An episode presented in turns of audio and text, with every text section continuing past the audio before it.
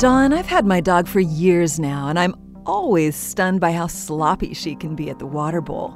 It's my biggest pet peeve, literally. Well, I hear you there, Yael. Dogs aren't quite as, well, graceful as we humans in that respect, but you might give your pooch more credit if you knew that her lapping method is the most effective one. Effective must be a relative term here because she splashes everywhere. But keep in mind that dogs, like all carnivorous mammals, develop incomplete cheeks, which means they can't form a seal for suction to drink in the way omnivorous mammals do.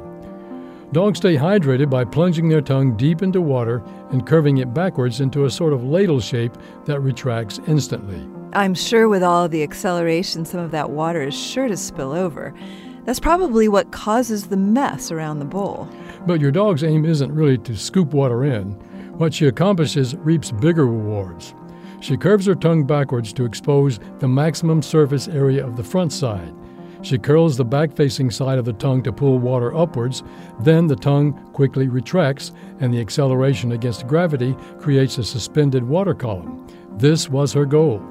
The force is so great that the water sticks directly to her tongue, and she clamps her mouth shut when the water column jets in just before it collapses. So she means to slosh the water because it's her way of getting a bigger gulp. See, your pup's great at getting what she needs. This moment of science comes from Indiana University with production support from the Office of the Provost. There are hundreds more moments of science on our website at a momentinScience.org where you can also view videos and sign up for podcasts.